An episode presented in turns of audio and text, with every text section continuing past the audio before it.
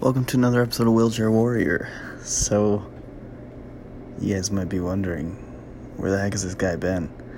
Uh, I think if you look back at the last episode, I think it was in like March that I posted something. I don't even know. To be honest with you, uh, I haven't even promoted this podcast. So, I'm going to be very transparent saying that at this point in time, as of July 23rd, 2019. Yeah, it's a big gap. I'm not even sure if anybody's heard it. Now, why do I tell you this? I think uh, we get in our heads a lot. We get in our heads an awful lot, right? With whatever we want to do. We're so focused about likes on Instagram, likes on Facebook, if people are paying attention to us, right? But really, this is all part of the journey you know, if one person hears this and is affected by whatever I'm saying, that's good enough, right? Because what's going to happen with that one person? They'll probably end up telling their friend, and their friend will end up telling their friend. And it's just kind of this cycle that we forget about sometimes. You know, the truth is, over the past, what is that, March, April, May, June, July, four months, I've been in a weird little depression. You know, somewhere in these episodes, I was actually still in San Diego. And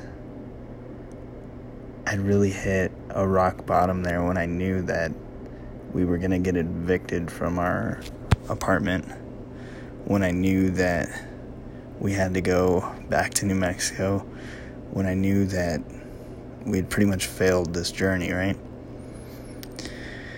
And so I spent a lot of time really focused on that fact and not focused on moving forward. You know, I don't think it has been even until recent weeks where I've just realized this is just life. You know, I'm here right now. Gotta be here for a reason, right? And that's something you gotta tell yourself. You know, I may not be Russell Brunson. I may not be Tai Lopez. I may not be Grant Cardone. I might not be in the situation that they're in, right? But at the same time I'm here.